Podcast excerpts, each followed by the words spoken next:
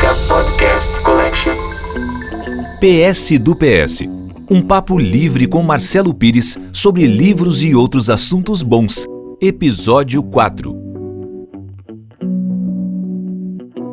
Gente, tudo bem? A gente começa aqui mais um PS do PS do PS. Esse é o número 4, mas também isso não tem importância nenhuma. Você pode ver fora de ordem que não há problema.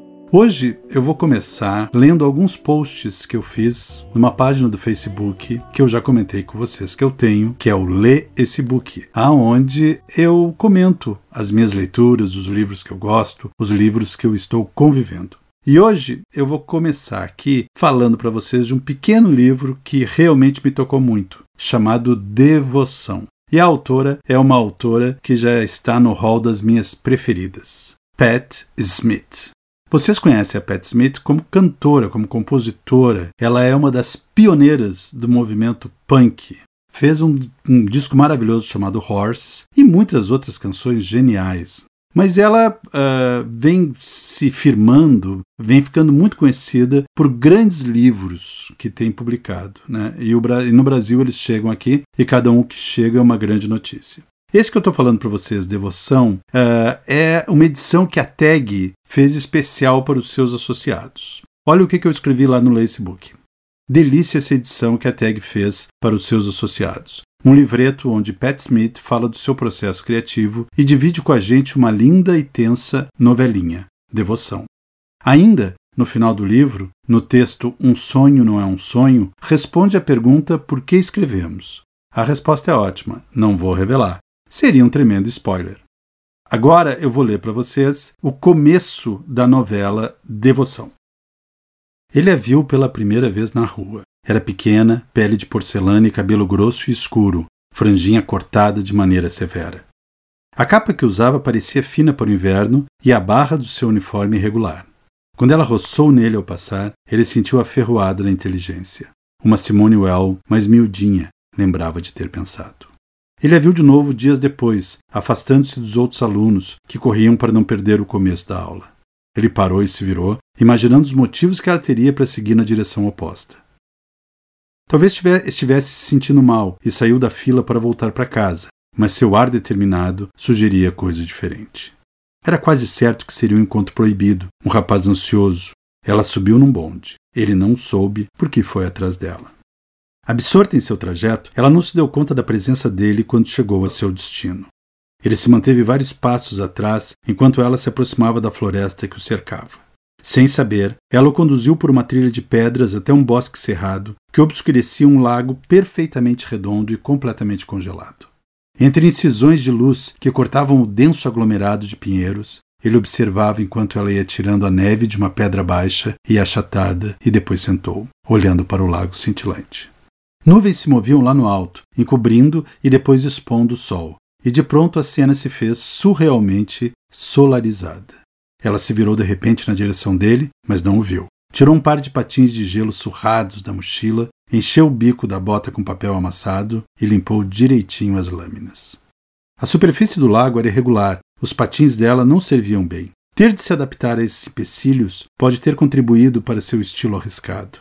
Depois de completar vários círculos, ela foi ganhando velocidade e, controlando uma posição aparentemente instável, lançou-se sem esforço no espaço fluido. Seu salto atingiu uma altura impressionante. Pousava de modo descompensado, mas preciso. Ele a observou executar uma sequência de piruetas, abaixando o tronco e girando como um peão enlouquecido. Jamais vira capacidades artísticas e atléticas fundidas de modo tão pungente. O ar estava úmido e frio. O céu escureceu, projetando uma luz azul sobre o lago. Ela abriu bem os olhos, percebendo no borrão os pinheiros distantes, o céu ferido. Patinava para aquelas árvores, para aquele sol. Ele devia ter se afastado, mas se conhecia, identificando aquele tremor interno que lhe vinha ao se ver face a face com uma preciosidade. Como um vaso envolto em séculos de trapos que ia desenrolar, certamente possuir e levar aos lábios. Ele se foi antes que a neve caísse, percebendo pelo canto do olho o braço dela se erguer no que ela girava, cabeça baixada. O vento aumentou e, relutante, ela deixou o lago. Desatando os cadarços, refletia com satisfação sobre os eventos do dia. Acordara cedo, rezara na capela dos alunos, e como já tinha terminado suas provas do exame nacional, pegou a mochila no armário e saiu sem hesitação nem remorso. Embora fosse uma aluna modelo, precoce e adiantada, era completamente indiferente. Tinha dominado o latim aos 12 anos, resolvia equações complexas com facilidade e era mais do que capaz de esmiuçar e reanalisar os conceitos mais ambíguos. Sua mente era um músculo de desassossego. Não pretendia terminar os estudos nem agora nem em qualquer outro momento. Tinha quase 16 anos e já havia desistido de tudo aquilo. Seu único desejo era encantar. Tudo mais desaparecia quando ela entrava no gelo e, através das lâminas, sentia aquela superfície chegar às suas panturrilhas. É assim que começa o livro, e ele é muito mágico. Porque, na verdade, essa menina, desde o primeiro momento, ela percebe que já tem um cara a perseguindo. E esse romance vai crescendo, vai crescendo, vai crescendo, e tem um desfecho muito, muito, muito, muito forte. Eu recomendo para vocês. Continuando a falar um pouquinho aqui da nossa queridíssima Pat Smith, que eu virei fã. O primeiro livro que eu li dela se chama em inglês Just Kids, no Brasil ficou só Garotos. Eu acho bem estranho o título em português, né? Just Kids parece que é mais preciso, mas o livro é fenomenal e foi o livro que me fez ficar apaixonado por ela. Na verdade, é um livro que conta um romance, uma, um grande amor que a Pat Smith teve por um fotógrafo que tem um nome complicadíssimo de dizer e que eu fico até envergonhado porque eu devo estar errando na pronúncia, que é Robert Mapplethorpe. Todo mundo deve estar rindo. Ele disse o nome do Robert Mapplethorpe. Ele disse o nome do, do nome do Robert Mapplethorpe errado. Mas o livro é incrível. Ela uh, já estava começando a, a tentar ser poeta, a trabalhar com literatura, seus primeiros passos na música. E ele depois se tornou um dos grandes fotógrafos, né? um dos caras mais fortes da fotografia contemporânea. E o caso deles é lindo, é uma paixão aguda, independente de muitas dificuldades que eles tiveram na vida, de grana, de estar tentando se impor no contexto cultural eh, de Nova York. E uma coisa muito curiosa que é o fato dele, inclusive, também ser gay. Ele era apaixonado por ela e também era gay. Tanto que no final da vida acabou tragicamente morrendo de AIDS. Mas vocês têm que ler Just Kids ou Só Garotos. Uh, vocês vão se emocionar com essa história e vocês vão ver que o amor Uh, independente de condições da época, do que, que as pessoas estão fazendo, uh, da sua complexidade, da sua interessância, dos seus desejos, o amor realmente às vezes fala mais forte e marca fundo na gente.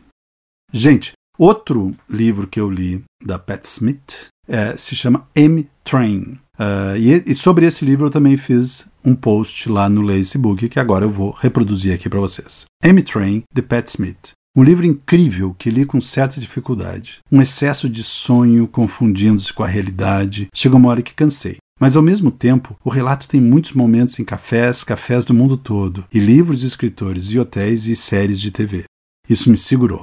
No início, em um sonho, Pat fala da dificuldade de escrever algo sobre o nada. Quem pensa que M-Train é sobre o nada, pensa errado. É sobre a vida, sobre o amor, sobre envelhecer. Como a própria autora diz, um relato subjetivo de cronologia assimétrica. Ok, tudo bem que tenha mil sonhos cheios de significado, mas o livro é lindo. Pronto, gente. Agora, com esses três comentários sobre a bacanérrima Pat Smith, vamos adiante e vamos trocar de assunto e vamos falar agora de outra mulher. Então vamos a outro post lá do Facebook e assim a gente vai falar sobre a grande Patrícia Mello. Olha o que eu escrevi. Sou fã de Patrícia Mello desde seu primeiro livro, Aqua Tofana, em 1994. O Matador, lançado um ano depois do primeiro, só confirmou todo o talento de Patrícia. Estilo conciso, muitas vezes violento, quase sempre tenso e, na minha opinião, muito bem-humorado. Desde lá, Patrícia vem lançando um livro bom atrás do outro. Acabei de ler o novo, Gog Magog. Eu espero que a pronúncia seja assim. Eu escolho cada palavra para comentar com vocês. É daqueles que a gente começa a ler e não para mais. Gog Magog toca num assunto que para mim é muito sensível: barulhos. A monstruosidade que pode ser provocada em um sujeito pacato por falta de silêncio. É ótimo livro para ler, por exemplo, na praia e, ao terminar, jogar nas fuças daquele carinha que sempre coloca um sertanejo universitário a todo volume na sonzeira do carro. Pronto, passou. Já me controlei.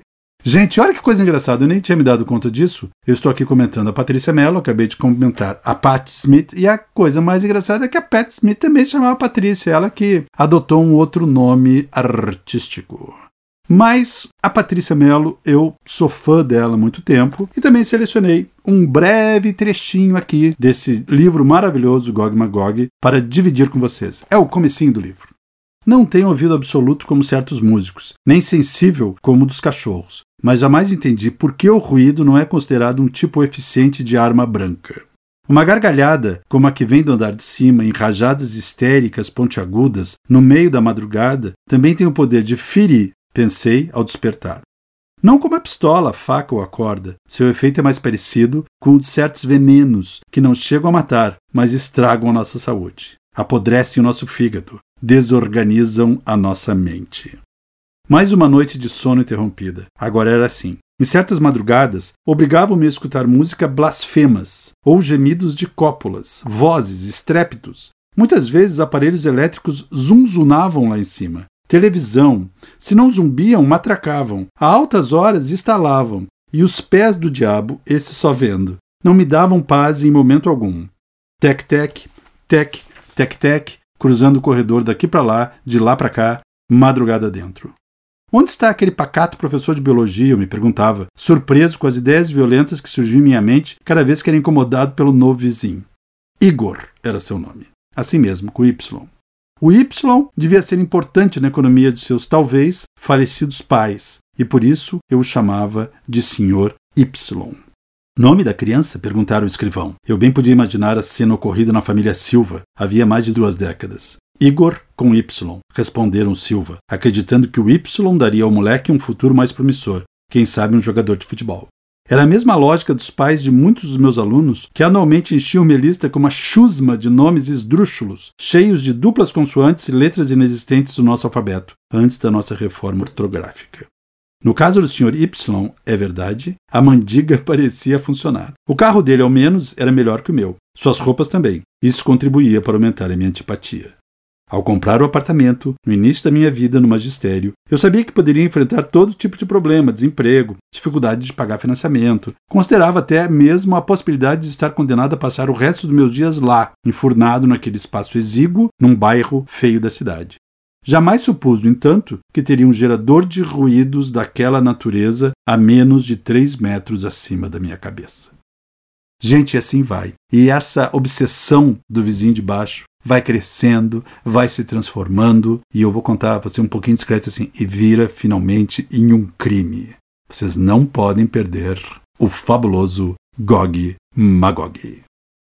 E agora, para terminar mais esta simpática edição de PS do PS, simpática pelo menos para mim que estou adorando fazer, eu espero que seja simpática também para vocês, eu vou ler um texto meu. Já que eu falei sobre a ojeriza a ruídos, assunto do livro da Patrícia Mello, agora eu vou falar sobre o silêncio. É um texto que eu escrevi já faz algum tempo, chamado, inclusive, Silêncio entre aspas. Eu era adolescente, isso faz tempo. Certa noite a família jantava na sala, não na cozinha. Meu pai havia trazido um amigo para experimentar o estrogonofe que minha mãe fazia. No meio do jantar, papo vai, papo vem, o assunto virou o estilo de vestir de cada um. Dizer assim, o estilo de vestir de cada um é um pouco exagerado. Minha família não tinha esse tipo de sofisticação. A conversa, no fundo, se encaminhou para esse tópico porque meus pais queriam comentar, vale dizer, criticar, o jeito desleixado que eu, gurizão, começava a adotar. Eu já gostava naquela época de não variar muito de roupa. Não, eu não era desasseado. A questão não é essa. A questão é que todas as minhas calças eram meio parecidas, todas as camisetas muito semelhantes entre si e todos os sapatos básicos. Fui um adolescente pré-grifes. Para defender minhas preferências durante o jantar, entre uma garfada de estrogonofe e outra, citei um tênis que gostava muito, um que quase já andava sozinho, todo rasgadinho, puído, troncho. Minha mãe, aproveitando-se da ocasião, contando com o fato que eu ficaria inibido diante da visita, confessou que tinha jogado fora, dois dias atrás, o meu tênis predileto. Ele já devia estar em algum depósito de lixo da cidade, bem longe do Cristal, bairro onde morávamos. Tensão no ar, risadinhas nervosas, e mesmo assim, inconvenientes da visita. Expectativa da minha irmã, uma expectativa solidária com relação ao meu protesto. Entre meu pai e minha mãe, olhares cúmplices. Talvez por estar em uma situação que eu realmente não poderia reclamar de forma natural, reclamei de forma grosseira. Meu pai então disse: Marcelo, escuta. Depois disso ele fez silêncio. Mexeu-se na cadeira, largou os talheres, fez um gesto com a mão, como quem iria dizer algo sábio a respeito do extermínio do par de tênis. Fez o gesto largo, teatral, mas continuou não dizendo nada. Depois de um longo tempo nessa atitude de dois pontos nova linha travessão, ele apenas sorriu e voltou a jantar. O silêncio dele tinha sido eloquente. Não opinar foi a melhor opinião. Deu a medida exata sobre o assunto. Para que escândalo? Tratava-se apenas de mais um tênis velho. Minha mãe tinha sido autoritária? Tinha, mas naquela época eram eles que me forneciam todas as minhas roupas e todos os meus sapatos. Dar cabo de algumas e de alguns deles poderia ser antipático, mas não completamente injustificável. Por isso, me rendi ao sorriso malandro do meu pai. No outro dia, enfiei outro calçado nos pés e segui meu caminho, sem traumas. Pelo contrário, o resultado foi positivo. A leveza do meu pai, o seu silêncio bem anunciado, o comedimento que o caracterizou naquela noite, e ele não era um sujeito comedido, calou fundo em mim. Hoje em dia, o que mais gostaria de fazer em diversas ocasiões é mandar uma cara de dois pontos, nova linha, travessão e depois nada dizer, deixando reticências pelo ar. Gente, é isso. Falamos da Pat Smith, falamos da Patrícia Mello, falamos sobre barulhos, falamos sobre silêncio, falamos sobre amores e termina assim mais um PS do PS do PS do PS do PS. Como eu já disse, podem vocês falar infinitamente os PS ou simplesmente dizer PS do PS. Gente, e além aqui do meu podcast, que é o, eu, tô, eu chamo afetivamente de Pirescast, vocês, por favor, não percam as outras séries do americapodcastcollection.com.br. Vou repetir: americapodcastcollection.com.br. Muito obrigado, América, pela oportunidade e vamos nos encontrar no próximo PS. Tchau.